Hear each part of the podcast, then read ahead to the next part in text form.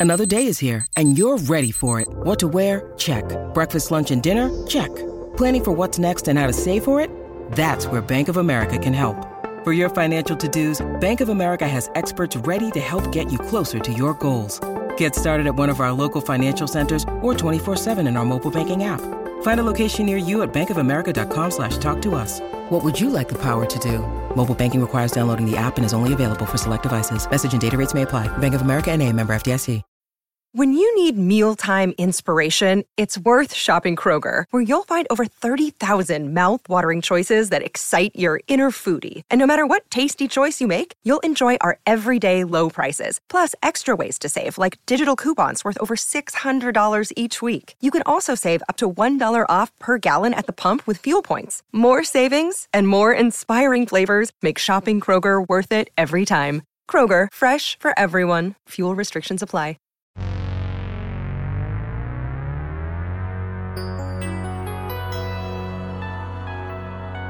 This is Larry H. Russell, host of Celtics Beat and author of Fall of the Boston Celtics.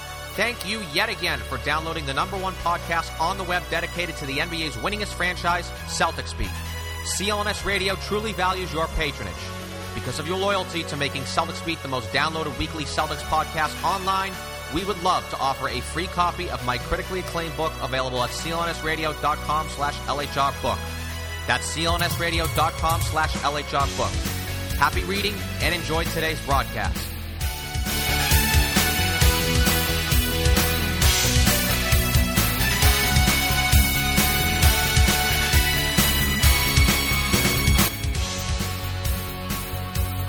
Today is Sunday, June 12th, 2016. This is Celtics Beat on CLNS Radio, and I'm Larry H. Russell. Last week, I promised today's show would be a Boston Celtics trade primer. Uh, guess what? I lied. In the words of Bill Parcells, I reserve the right to change my mind, and I changed my mind, or my mind was changed because I was forced to change my mind. Jared Dudley, veteran NBA forward, former BC Eagle, spent this past season with the Washington Wizards.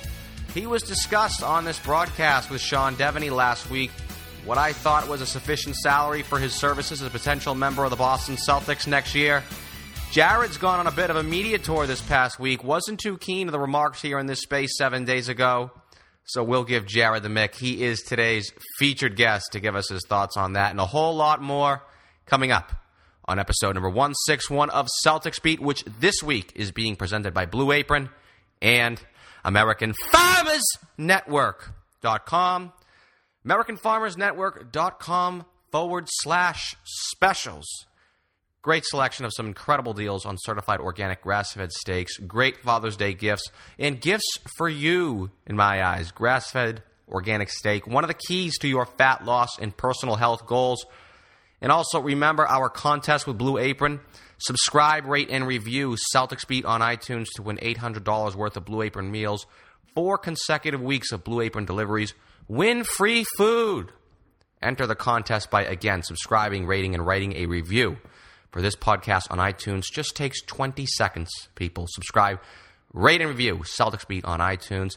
And of course, give us a big hand and support Blue Apron and this show by going to blueapron.com slash Celtics. Your first order with Blue Apron nets you two free meals with free shipping by going to, again, blueapron.com slash Celtics. Would be very grateful if you want to do that right now or wait. Sort of like what our featured guest said, he's patiently been waiting on the other end. Why is he here today and not the trade primer again last week? We did a free agency primer, and the plan was this week to do a little trade market preview, run through the names and possibilities, followed by our draft preview next week as we get ready for a highly anticipated Celtics offseason, which is motoring along as is. The draft's coming up June 23rd. But last week on this broadcast, we mentioned a name during our free agency preview show, a name who I wanted to see the Celtics pursue and hopefully acquire. And this man just so happened to be listening in himself, heard his name mentioned, and then how he was discussed. This is from episode number 160 with guest Sean Deveney. Take a listen. I actually threw Jared Dudley's name as my three, and it's like, well, that isn't really much, especially at this point of his career. He is, I want to say, I always use golf analogies of being on the back nine and everything. I want to say Jared Dudley is hitting his tee-ball on 17 at this point of his career. uh, but I still think that this team, the Celtics team, actually needs some veteran leadership. So that's I have Jared Dudley up there. That you know he's not going to get big money, but you know, five million bucks, six million bucks. Of course, as we know, not much money. So here we are, Jared Dudley, veteran NBA swingman, most recently of the Washington Wizards. Jared, you're here. Let it fly, man, because I know your thoughts can't be summed up appropriately enough in 140 characters or less under at Jared Dudley 619. Take it away. You're now off mute, man. you know what? Um, to be honest with you, when you listen to people, uh, that a lot of these sports writers like yourself are pretty accurate. Uh, I think I would be a good fit for Boston, and since they need shooting, you, you can never have too much veteran leadership. Uh, they're a team that's obviously led by Brad Stevens, who's a great coach, and they've done well. But the key to a young team is to developing that young talent. They'll probably have a number three pick here in the draft.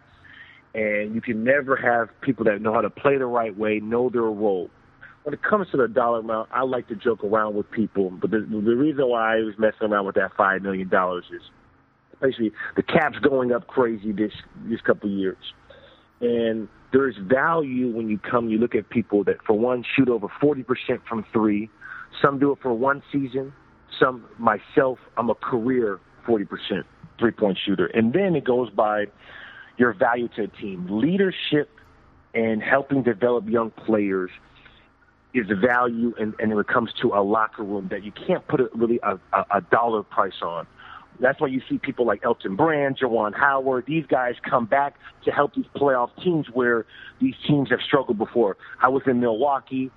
They were the worst team in the NBA. Me and Zaza helped with that leadership. In one year, they over, I think increased their win total by 20 wins, went to the playoffs. They signed Greg Monroe max contract. They didn't make the playoffs.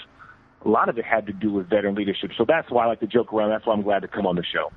I mean, I discussed that a lot in our free agency show last week, and it's really tough to really put a measurement on veteran leadership, a veteran presence, because everything now is everything so analytical, which I know you've really been in. You were one of the original guys in the NBA that really got jumping into this. I think I heard a story that you knew your PER, or you were one of the first guys that started throwing around PER.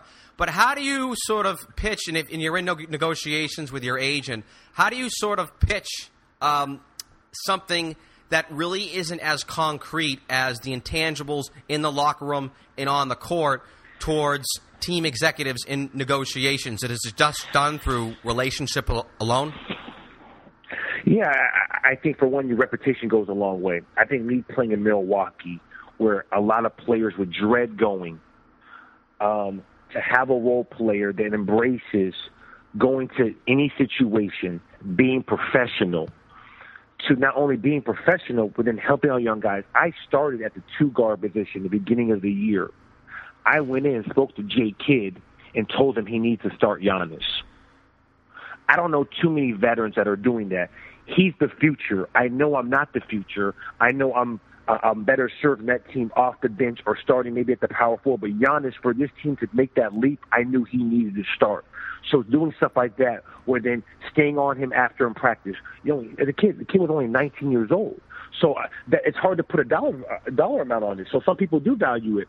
So on teams that are have a young team, Philadelphia, Utah, they need to find Lakers. They need to find good veterans to help out these young guys that will do more than their salary because you can't put a dollar price on. So when it comes to PER and that, then you get where now small ball is at a premium myself, people say, hey, you know what, Jared might be on the back, you know, back 18, you know, the back nine of his career. Yes, that's true, and I'm not going to play 20 years, but I mean, I shot the ball better this year than I did in my last two seasons.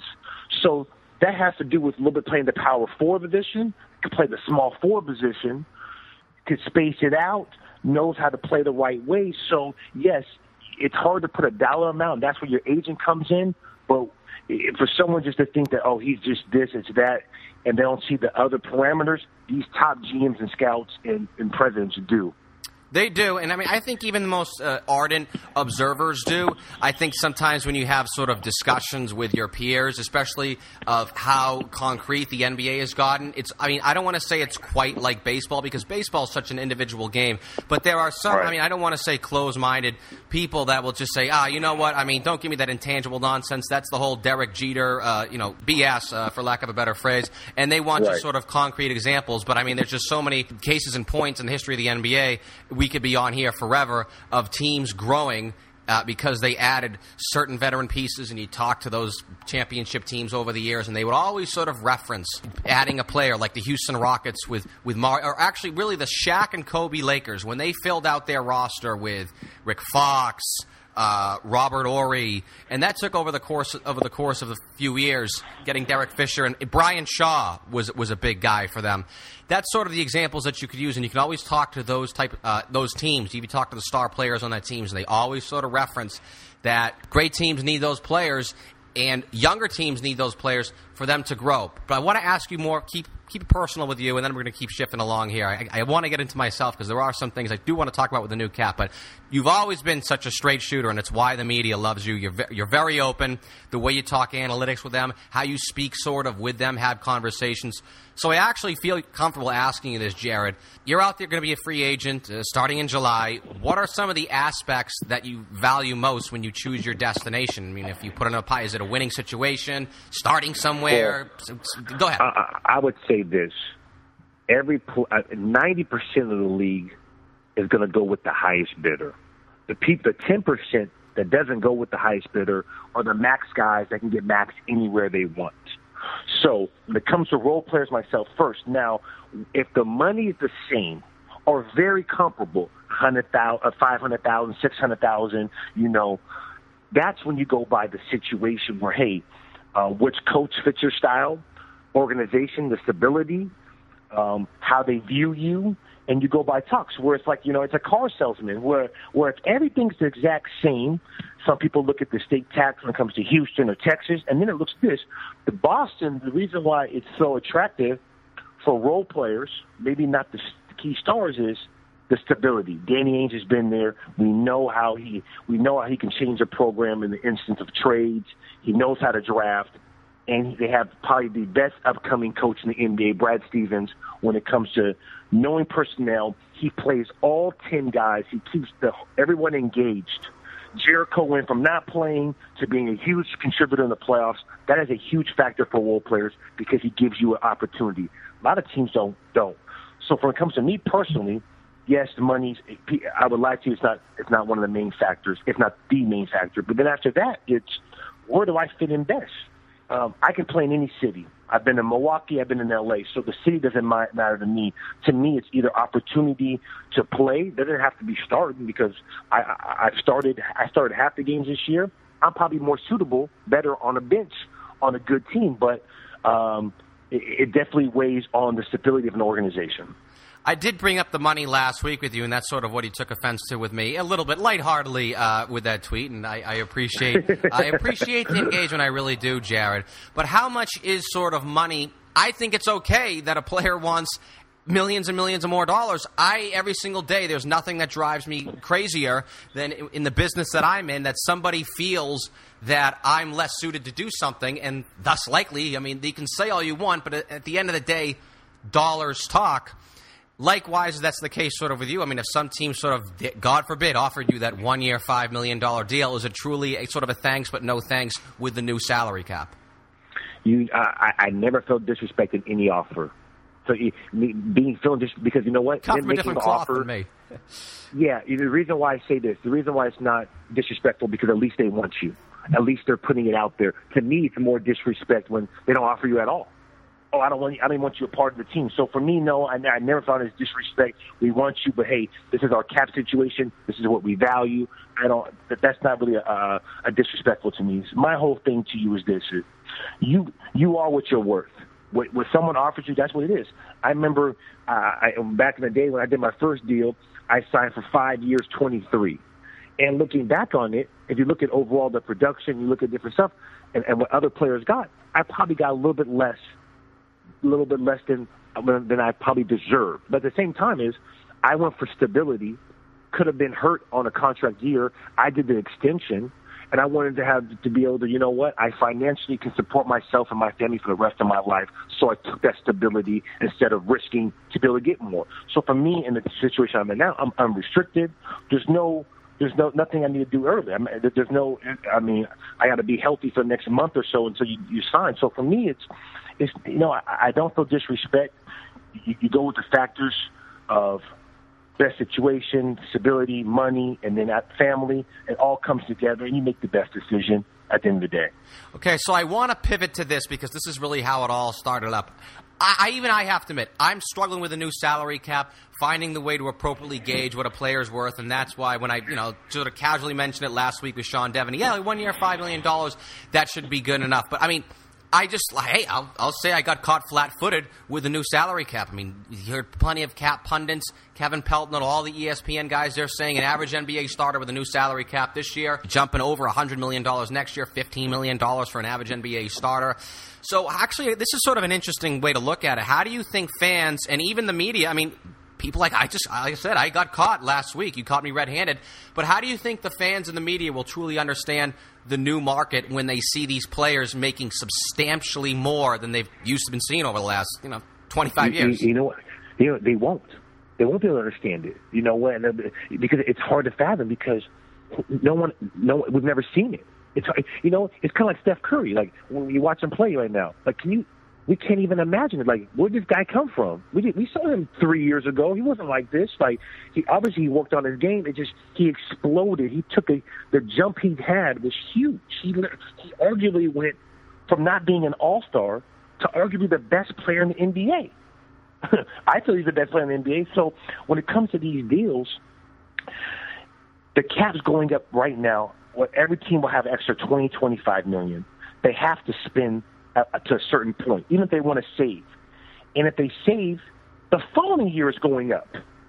So even if you, you you spend a lot this summer, you can spend a lot the next summer. So it's hard to put a number on each player's value. And at the end of the day, is when these teams miss out on these stars because there's only so many Kevin Durant's, Al Horford, Dwight Howard, every I mean I mean most more more in the conversation of Durant and uh, Horford, ten to fifteen teams think they have a chance with them. So out of those ten to fifteen, once those two go away, there's going to be thirteen teams that are like, man, what do I do? Okay, now I have to get the next tier. Next tier might be Dwight Howard, Nicolas Batum, Ryan Anderson. Okay, do I want to pay those guys ma- close to max money, or do I want to get these role players between you know eight to twelve million and save some of that money for the following year? It, it, it's a good question. These teams are talking about it right now. And one of the things I think is another thing to look at is team chemistry. I want to take the Celtics for an example. I mean, you don't have to talk about them, but on the Celtics, you got right. Isaiah Thomas, all star making some $6 million. Jae Crowder, Avery mm. Bradley, very productive, net positive players uh, on the Celtics team. They'd fit on any NBA team. They're making 7, 8 million bucks for the foreseeable future. And those are Boston's team leaders. So, how much of an effect, chemistry wise, do you think that that could have on a team? Any team, if there are backups making substantially more than the player they're subbing for, or other the best players in the teams? I mean, any insight in this that you'd sort of like to say? I, I would say that the Eagles have to come in some players might be a little jealous, but you know what? That tells you about that person because you know what? Your time will come. So Isaiah Thomas, you keep doing what you do, your time will come and you'll make more money than them. They, it's all about timing. They hit the market at a certain time. Next year, Bradley Beal can make more money than John Wall. John will be fine because in a couple years you'll be making way more money than Bradley Beal. So you, you, you, you can't go by that. That's what you go. So you have chemistry all, all it is is these players should be like, you know what? Congrats on your money. Hey, now I need to get now I need to stay in the gym because it's so high. So um, yes, it could be on certain teams. I don't see that with the Boston knowing their their their personnel and knowing the personality of players on the floor. I don't know them personally like that, but I, I, Isaiah seems like a free, a nice, free flowing guy, and he understands his business. Well, they got to get you here to quell any uh, issues if there are certain jealousy, because you know you mentioned it earlier. Stability is there. You say, ah, your time will come in two years. You never know if an injury can happen. Sort of throw things Very off. True. But do you actually kind of feel vindicated with the new cap? I know it sounds greedy, but I mean, you guys are playing the game. You're the one who, who the fans come to see. I mean, I just don't quite think the casual observer can really quite understand how big the NBA is around the world. I mean, I know it's sort of the fourth thing here in Boston, but it's just, I mean, the amount of people that purchase the merchandise they do, the gazillion dollar shoe industry, the countries that broadcast all these playoff games, the NBA finals. I mean, the NBA is an absolute cash cow where execs from the league, the teams, various industries, they just freaking rake it, Jared. So, kind of like now, you guys are seeing this money uh, comparable to what your counterparts in baseball have been getting for a long time? Is there a little bit of a, you know, yeah, about time? Yeah, I, I wouldn't say about time. I would say this. I mean, when it comes to basketball, you know, the people before us helped grow this, the pioneers, the Jordan, stuff like that, to what it is now. They're not even, we're, we're making way more than, than those guys did back in the day.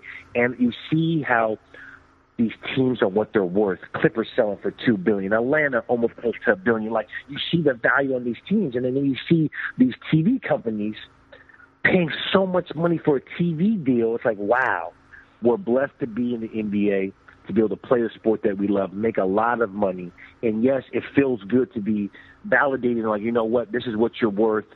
They see our faces on an everyday basis, but I'm not someone so greedy where before we didn't have it bad. Yes, it feels good that it, to see our game grow and how globally and and see what we how far we've come.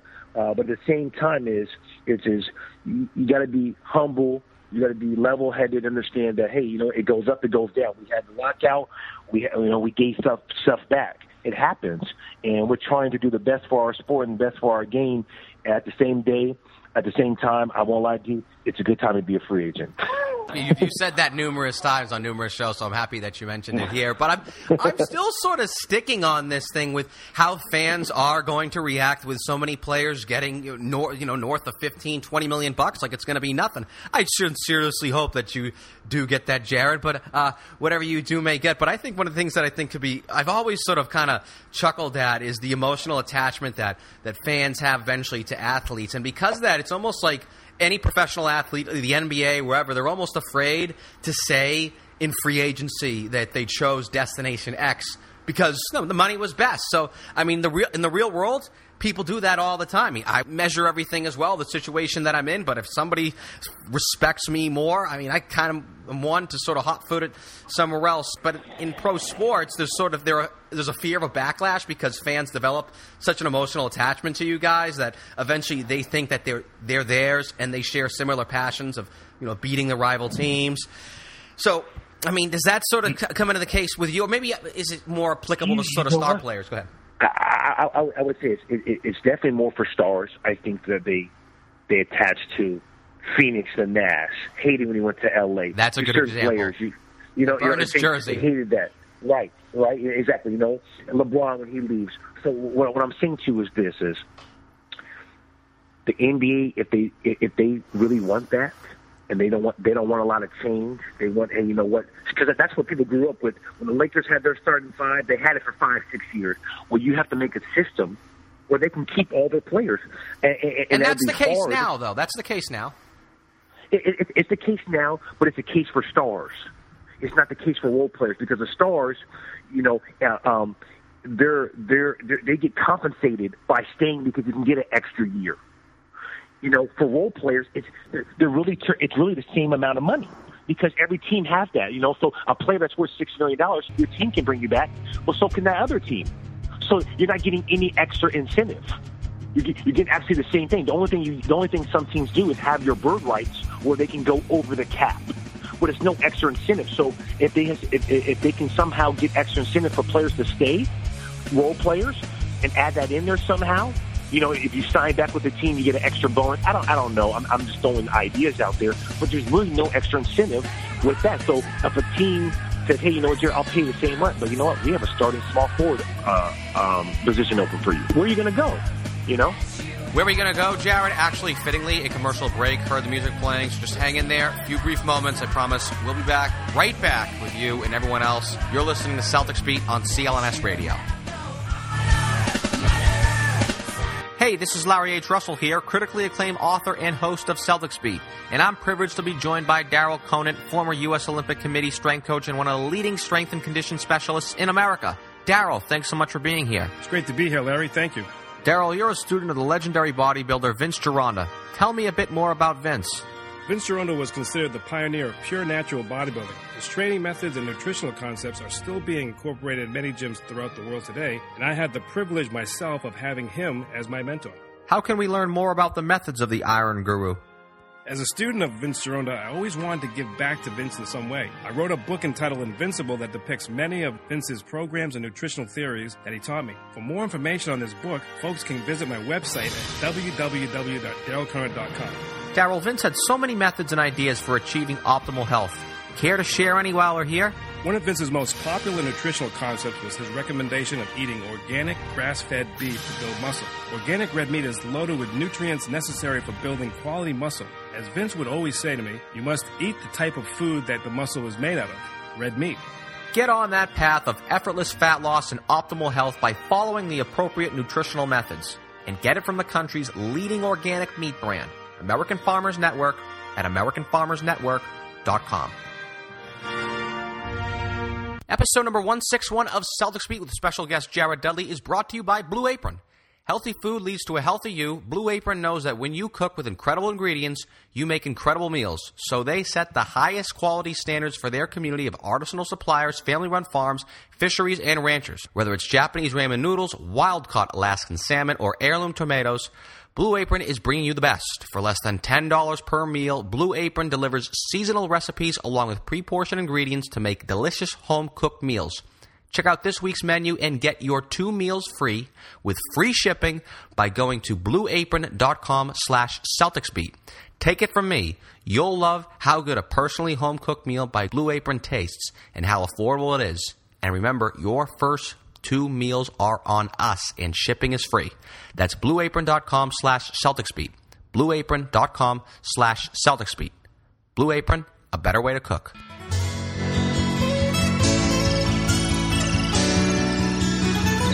We're here with Jared Dudley, veteran NBA swingman, going to be a free agent starting in July. I want to keep sort of talking about sort of personal questions with you because that's sort of giving us a lot of insight into the every everyday NBA world. And I talked about this a little earlier in the interview, Jared. Is I mean the affinity that you've sort of developed for the analytical community, and you were one of the original guys. What is sort of the reception to the uh, analytical stream now in the? Not just in the media, which we can get to, but teams. I mean, these guys they're they're all over the place. Uh, being employed by teams that watch endless amounts of film and then start accumulating various data like original material and track you. What point was it in your career where you really became fascinated with that stuff? Was it in Phoenix? It was in Phoenix when I was in the playoffs and I had the highest plus minus. Oh, 2010, right? Western Conference Finals? Yeah, in the Western Conference Finals. well, I was like, wow, mine's higher than it was higher than LeBron's. And I laughed it off. Numbers can lie, but at the same time, if it's over a course of 15 games in the playoffs at the highest position, sometimes my stats, maybe I didn't average 20, but maybe I took a charge. Maybe I denied uh, Kobe from getting the ball. Maybe I, I stopped Brandon Roy in the playoffs. So it's little things that you don't see. And a, lot, and a huge thing is, is Draymond Green. Yes, he's an all-star now, but before he became an all-star, he's an analytic king. And you know what? It makes sense. He's not the best one-on-one player. He's not going. He can't take a franchise on his back. But when he's in the right situation, which is, is, for a lot of teams, he rebounds, he defends, he makes the right play. He's in help defense in his rotations every single time, and that doesn't show. And that that's not a stat. That's just knowing basketball, IQ, playing the right way. So, um, players on, uh, I would say for the most part, don't like it because they get called out on it. You could average 20, but if your plus and minus are terrible, they're saying, "Wait, I got 20." Or your shooting percentages. Yeah, you average 20, but you shot 38 from the field. Allen Iverson would get killed in this day and age. And he's a great player, Hall of Fame. So some people can get away with it. Russell Westbrook and his shooting percentages because he gets to the but he gets to the free throw line. He puts pressure on you. So so certain players look great and some players don't. So I think as a whole, players don't love it, but they're they're understanding it more and more. I was always under the impression that they did like it because I think it's done a lot to help the game. I mean, I've seen you sort of make various tweets of how much you love ball movement, and I really think that all that data has really pushed the premium on ball movement back into the game because teams are able to go to certain players and say, "Listen, if we do this, that, and this, we have you know this percentage and that percentage of this happening, and yay, we win." Whereas I thought for the longest time, especially in the post Jordan, the immediate post Jordan era, it became such an individual game because I thought players were having a little bit of a separation from coaches. I mean, this was at a time when players were starting to make tens of millions of dollars and coaches there were very few making over like three. They were having a hard time i thought garnering respect from the players. You look at rick pitino back in boston if you wouldn't even want to remember those days. But now i think that you see what the spurs are doing. They're able to sell everything on their players so much because of all the data that's there. So i was actually it's interesting that you told me that. I was actually under the impression that they enjoyed it or at least you did. Yeah, I, I would say role players that need ball movement enjoy it. And what I mean by that is that there's a lot of And players that's you. in the NBA. yes, that's myself. There's a lot of players that, for one, if I started creating all my own shots, I would score more points. I did it in Phoenix at certain times. You know, obviously I had Nash sometimes, but the year after Nash left, I didn't. Your percentages drop a little bit. It's just natural. You shoot if you shoot tougher shots, your percentage is going to go down. But when you play the Spurs style away, and even to a certain degree, the Warriors, and you make back cuts, you're moving the ball side to side, and you have unselfish stars. It makes the game easier for you. So role players want to be in that. But there's a lot of teams that don't have that, that have young guys that think about stats and scoring, that don't make the extra pass, that are looking for themselves. And you can see that if they, if they instead of averaging 17, you average 14, and your assists went from two assists to three or four, you would be a better player. But some players don't realize that. So yes, maybe overall as role players, but this is not a role player league. It's a star league. So until these other stars or the uh, the next tier really un- fully understand that, and, and it's now then you'll see then you'll see more people lo- loving that. But they have to take responsibility for that because role players we, we obviously we prefer ball moving and passing. That helps us out. Are there any pieces of data you can rip off the top of your head to me regarding last year? Like, could you right off the bat tell me what you shot from the corner three last year, or how much distance you traveled over the season? I, I, I know my shot percentages from every spot on the floor, and for where, where I shot from. I, um, teams give it to you, uh, where you shot, where you need to work on. Um, you know, I, I know that uh, you know the left wing. You know, I didn't shoot the ball extremely well in Milwaukee. I shot extremely well in uh, in uh, in DC. So you work on stuff where, for me, it's it's going to be. I had my last two off seasons. I was hurt. I didn't get to work on my basketball game. So all this stretch four I've been doing it's just been on natural ability. I haven't been working on pick and pop. Now, this summer, I'm working on pick and pop, flare from the top, all these shots that I get to shoot. Now I have a, an actual summer. Last time I had that, it was in Phoenix when I got to work on summer, and with Steve Nash shot 47 from three. So I, I'm curious to see where now I get to work on this stretch for these pick and pops, these trailer flare from the top of the key, which you normally wouldn't get as a three man. Now you get to work on. I'm, I'm, I'm curious to see how it is going to be next year. All right, I want to shift now to this. Uh, this came really to the top of my head a little bit. I, had, I was like, I had to ask you this because you are on the media tour, and I and I love it. But do you sort of place any value in? I mean, I think you're really the leading uh, player, and especially in the NBA, almost in all the sports, really at doing this. Do you, ha- do you place like a superior value in having relationships uh, with the media? I mean, not just the beat reporters or, or radio hosts, but I mean, is it like you're just a, such a nice guy, or do you think that there's uh, it's good to have relationships with you know the Wojs and the Zach Lowe's, the ESPN people, and even from that, all going like right down the line. it's huge if because for athletes they understand you need the media. I mean, you heard Barry Bonds talk about it. He just said how he was an asshole, he was this, and, and he shouldn't have done it. He could have made more money. So if he was basically a nicer guy, he would have made more money. Just think about that. You're already making millions of dollars. You're already doing a sport you love, you've been dreaming to do. And now you're there, and now you're going to be distant to the media. I'm surprised players don't open up more. And if you look at all our people we admire, Muhammad Ali, Magic Johnson, the ones that they, even even Manning over Brady to a certain degree, because if you look at mo- more people, Right. I know Boston people might hate that. It's engaging with personality. People want to see that. Now, if, you're not, if that's not your personality, you're a shy person. We understand. But I think so many people get caught up in this, this media training. Don't let them in. Give them these cliche answers. I would never tell my players that. When I become a coach, maybe when I take over BC, no, you can have personalities. Now, don't be stupid with it. Don't just be talking reckless. Have your own opinions, but don't just say, you know what, both teams play hard next game. Uh, that, that's It not what my- it that- is. That's not It is what it is. the Belichick way they call it. I, I'm, I'm not a Belichick way type guy. And hey, you you mentioned all those great people. I think the easiest thing he could have done was talk about Donald Trump. I mean, how he won the primary solely on free media coverage and getting and basically getting all the positive press he possibly could, especially from Fox, because he, he hit them. He was always on their show every single morning. And he was on Fox and Friends every single morning. I think um, actually you should.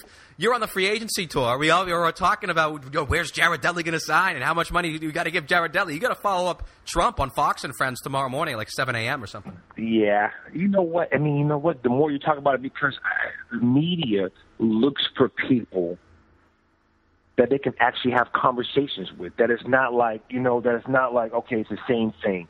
So I, I mean, I was a spokesman for the Wizards. Think about that though. Uh, I, I was a starter this year, half the games. After the game, my locker's flooded. They want to know what I think because I'm gonna talk, I'm gonna break down the game. I'm gonna break down what we have to do, and, instead of saying, you know what, they just play harder than us. I, I hear it all the time. Sometimes they didn't play harder than you. Sometimes you didn't make an adjustment. Sometimes you were, you know, sometimes it was this, sometimes it was that. So I, I, I just think that people, media yearn for that because of that. You know, like Donald Trump, as you say, he's going to give them sound bites good or bad, and they just want to keep hearing stuff like that. How many of these players, or at least how many? You can you can almost tell me this, but I mean, I know you listened to my show last week, but how often do these players sort of check their Twitter notifications and browse? I mean, not just what the national people are saying, but browse through the blogs and podcasts and all the other outlets of alternative media. Um, I think when it's negative and it's someone a big time writer, they're looking at it if their friends telling them. But there's people. I mean, I don't. I don't. I think if it comes up in their mentions, most, if not all, athletes look at it. I don't think they go through the search bar and type their name in and do all that. But I think players are well aware of who likes them, who doesn't like them, who talks bad, who doesn't. I think they're very aware, and I think they hold a grudge on it. There's people talk bad about me. When I played for the Clippers and I was hurt, it was probably my worst year in the NBA. I shouldn't even played that year. The, the Clipper fans hate me the me uh, the media doesn't hate me, but how, how I played and how this. So I mean, I understand that, and you know what? I'd be the first one to tell you I played terrible, and I, I shouldn't have been out there, and, and, and we have our disputes about that. So I mean, we understand. I mean, well, we're human, so I, I don't think people hold a grudge. I think it's when they hold a grudge when they feel like they try to attack you on a personal level. I almost feel like that. I mean, this may be. I sort of think a little outside the box a little too much, Jared. I get a little conspiracy, but I still think that there are sometimes that are teams. They get their little interns and they said, "Hey, go troll some of these players on Twitter or something to get them fired up for the big game." I still feel like that has to happen, but I'm going to put a sort of little bow. that that's pop. Would you do it? You said you want to coach BC. Would you start getting one of the, the team interns to uh, fire up the team a little bit by sort of hacking their their uh, notifications a little? Diabolical, college, but worth it. Diabolical, but worth know, it. You know, college is college is iffy. College, maybe NBA guys can handle. College is so you know they're so much younger. You know, it, it, it can it, it can uh, mess with them. I would say I, I, I like the Calipari approach where you, you try to give guys freedom. You know, people want to be one and done. You, you want to. I, I would get on them. I would ride them hard because I don't expect them to be there four years. Um, but at the same time, you got to treat you got you got to teach them life skills. People, you have to because a lot of these guys don't even graduate now. These NBA players don't even graduate, so you got to be able to teach them in a short period of time. You know uh, how to be a man, how to be a professional, and, and it's tough. And, that, and that's what I look forward to more so than NBA, where you, you have more uh, development in, in, in them as a person, not just in, not just basketball. You mentioned coaching a little bit earlier. You were making a little joke about being the coach of BC. Obviously, you're very engaged with the media. So, I mean, I made the crack last week about you hitting a T-ball on 17. So, dare I ask, uh, what are you sort of getting ready for in that post-playing career? I mean, maybe call some playoff games or coach or whatever. I, I think in the next couple of years I'll be moving forward. I mean, I always do my ESPN thing, and to be honest with you, me having me being a family man the ESPN thing is attractive because you you don't have to be there all the time. I mean, they they sign you up. They when they first sign you to a contract, they say, hey, you know what, we want you to work 60 days out the year, or or 90 days, and you get to pick. You know, they hey, you know, you come out here for these four days and you're off two weeks. Come out these three days, so that's appealing. At the same time, is you know, I, I would like to be stable. Hey, you're on this team, you know, um, coaching a team. But for me, I, I have to put my time in. So I, I would say anywhere from the ESPN uh, avenue to college coaching would probably be uh, one of one either one of those ways, and, and and that's not for sure. It's something that I have to get even more involved in. And do I want to put that work in as an assistant to pay my dues to become a head? Yeah, I know. I talked to Brent Barry a lot. I remember caddying for him once way back six, five, six years ago. Yeah, 2010 finals. I remember talking to him. I want to go into coaching.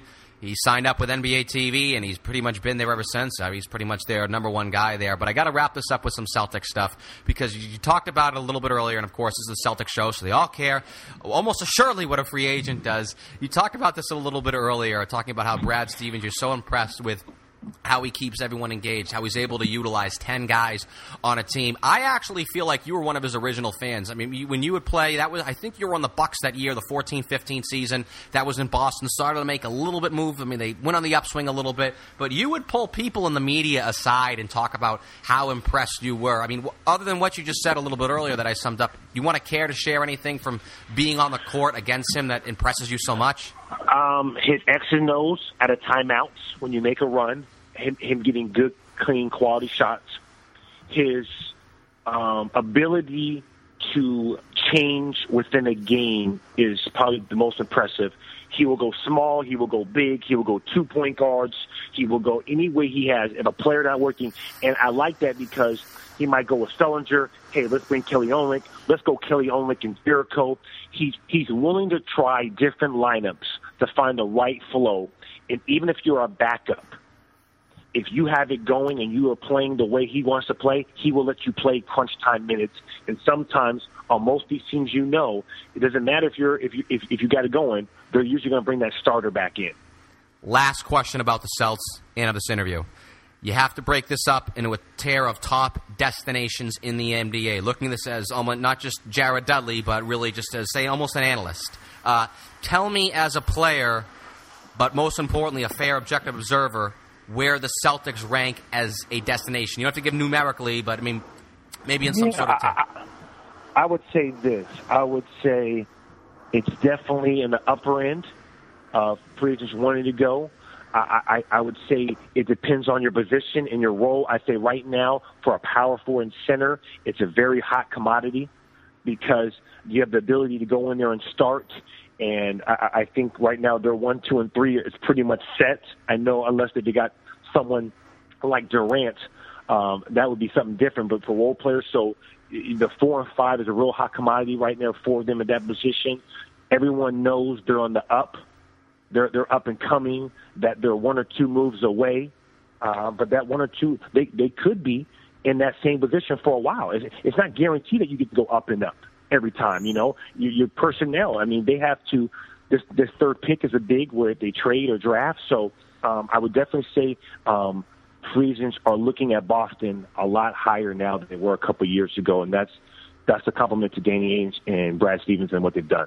Really, really quick. Boston is a city. You spent four years of your life here, lived through the winters as a San Diego kid. Is it okay to rank Boston as its place in America? Easy. Boston has the best fans when it comes to all sports in the United States. Bruins, Red Sox, Celtics, Patriots, nothing like them. And the Eagles. I remember looking at the BC Eagles there when I was there. They support everyone. They support you when you're not good. They support you when you're Super Bowls, and that's rare. Um, and as a city, um, it's a hard-working, blue-collar type town where they, you know, they've been through everything and uh, they respect each other. Jared Dudley, former Boston College Eagle, current nine year NBA veteran, can follow and converse with Mr. Dudley on Twitter at Jared Dudley619. Thank you so much for lending us your valuable time here on CLNS Radio. All right, anytime. Anytime. Got to get this guy in Boston, huh? For no other reason than for the media presence alone. First off, I mean, with that, he'd freaking kill it here. He'd kill it here with the media. They would love him. That and of course, hey, as I mentioned on last week's show, the Sean Deveney episode in 160, still available in the archives on iTunes and Stitcher if you haven't listened to that. Jared was my and who I think the Celtics number three target should be behind Al Horford and Ryan Anderson. Remember, I actually disqualified Kevin Durant because duh. Uh, it was just hey, listen, I got caught a little red handed by Jared after he listened to last week's show and hit me up. Didn't take too kindly of what I thought it'd take Boston assignment. Honestly, listen, I totally have not recalibrated myself to the new cap. I'm going to admit it. I'm still not there yet entirely. And Obviously, my calculations were dead wrong on what it'd take for the Celtics to sign Jared Dudley. But regardless, as it evidenced last week, I put him at number three.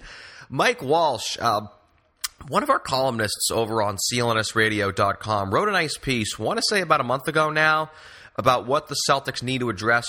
Listen, we all know they need to add outside shooting. That stuck out like a sore thumb in the playoff series against Atlanta. Jared does that for sure but they need more veteran presences. They need more leadership on what is still an incredibly young team. And not just veterans of guys that have been in around the NBA. We need good guys, right? You don't need Keith Bogans two years ago just telling the Celtics, uh, see ya, you know, you guys don't work out for me and only me. Jared's story of when he started on Milwaukee and actually going to Jason Kidd about stepping aside for Giannis on Antetokounmpo, there are examples of that type of leadership there. Actual experience as a spokesperson for the team on Washington last year. And of course, his commitment to taking a part in selfless ball and not just being a foot soldier for a coaching staff he respects. Seemingly, that here in Boston, being and saying what he has said about Brad Stevens, not just on the show a few minutes ago, but over the years, and his vocal skills with teammates being able to carry out the coaching staff's methods, their messages, game plans. Don't think Jared can't connect with people with words. Just listen to him. Did you just listen to him here the last 40 minutes he was on? So I know there are a contingency of people that don't want to hear about a certain player's intangibles in any sport because you just can't measure them really and give them to people and go boom here. I mean, this is it. Remember, there was that huge backlash in the analytical community in baseball in the mid 2000s with Derek Jeter, which I just referenced there with Jared regarding that. But it is there, and it is truly something which you kind of have to just go with, with what you see, and more so what you hear from people that you trust and you respect, like coaches and what they say if they go out of their way talking about certain players. And the Celtics, they need that. I tell you, they especially need it with as young as they are. When I said there may be players on this roster next year making more money than the best players like Isaiah, Crowder, Bradley, and how can you not love what you heard Dudley say about what, in a hypothetical scenario in which Boston signs him, he, as a backup, which by the way, I guess he has no problem in being, would very likely make more money than those guys next year. So if this was Jared Dudley's uh, unofficial official interview of his pitch to play for the 2017 Boston Celtics, don't know about you guys, but count me in. I was already sort of counting in already, as you know, I said last week. I'd have him ranked as number three of someone I would like to see the Celtics sign. But really, he'd be a great pickup. This team needs someone to spell Jae Crowder if Boston can't really add a dynamite scorer at the wing this summer, be it in the trade market, which I promise you we will get to. I had to push that back a week for obvious reasons. Hello. And versatile enough to be a small ball power forward and spell an injured Kelly Olynyk, God forbid, because you saw Boston struggle initially when they lost both Crowder and Olynyk, both of those players to injuries at time in the second half of last year. They did not have the right players with the right skills to replace them, and Jared would be just that. And, as I said earlier, how good would he be here in Boston with the media? That's what Sean Deveney said last week. And by the way, what he's doing now, going on this media tour as he gets ready for free agency and pitching himself to the Celtics uh, on Twitter, I saw him do it with the Rockets. He's done other shows, other podcasts. Freaking genius, absolutely genius. And he really gets it how imperative the media is. Fairly or unfairly, they're the storytellers.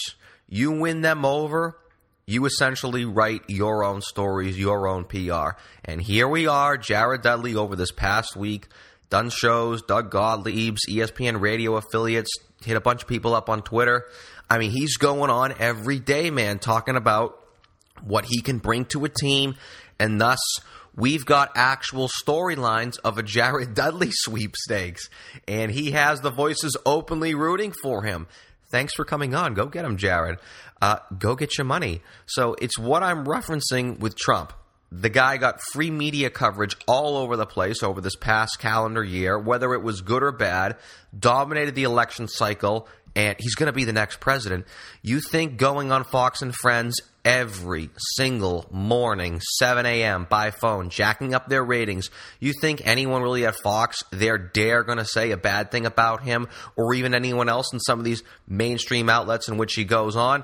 He's doing so too much for their careers, and he's being too nice to the guys, and that's hey. I give credit for to Jared to using a similar strategy. I mean, this comparison, while it does not have the same impact on the world, can clearly learn from something like this. It applies here. So, Jared, you got it from me too. As I said, go get your money, dude. I sincerely hope it's in Boston because not only would he help shore up some outside shooting, as the Celts have been the worst in the NBA under Brad Stevens, and of course, shore up that wing position, a little stretch four, more defense on the wing.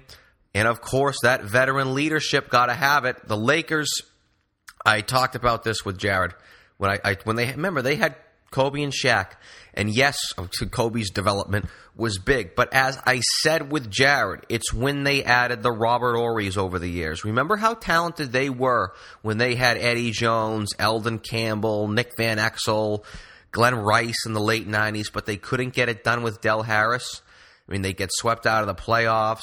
It, it, just never really clicked there, but it was those Horrys, those Brian Shaws, Rick Fox, Ron Harper, bringing those guys in. You can't really concretely present it as an argument, but it was there. That evidence was there. Those guys were essential in that locker room. And if you talk to those players back then, they will say the same thing. For a younger Celtics team with maybe not a championship foundation in place, comma, yet – but many valuable young pieces and probably more to come with the number three overall pick in the draft. You need Jared Dudley's. You need those types of guys. So he'd be a great addition for that. And of course, oh, what a continued featured guest he'd be here if Boston signs him, huh? Crossing my fingers. Back in five seconds. You're listening to CLNS Radio, home to the original Celtics podcast, Celtics Stuff Live. Thanks, Justin. Those guys have done some real good work. Well, they always do, but excellent, excellent draft analysis on that show. I have so much respect for John Duke in that capacity. Justin and John have done a great job breaking down the draft. The Celts do have the number three overall pick in the draft. You know, I've never really been able to get into it. May have to get creative next week and do a trade primer show and a draft preview show all in one because we're kind of actually running out of time as we get closer and closer to the draft. We'll see how that goes. But anyways, you want good quality draft talk and analysis, and of course, any Celtics talk those guys have really been hitting that hard. Definitely tune into Celtics Stuff Live. Their next episode will be released tomorrow, as in Monday, June 13th.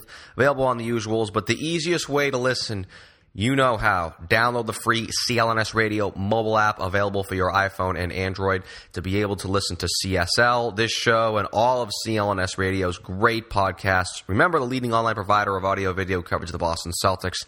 Stay tuned to clnsradio.com for continuing draft coverage and for programming. The Garden Report will be released on the night of the draft, as well as live coverage on the CLNS Radio Facebook page, facebook.com slash CLNS fans.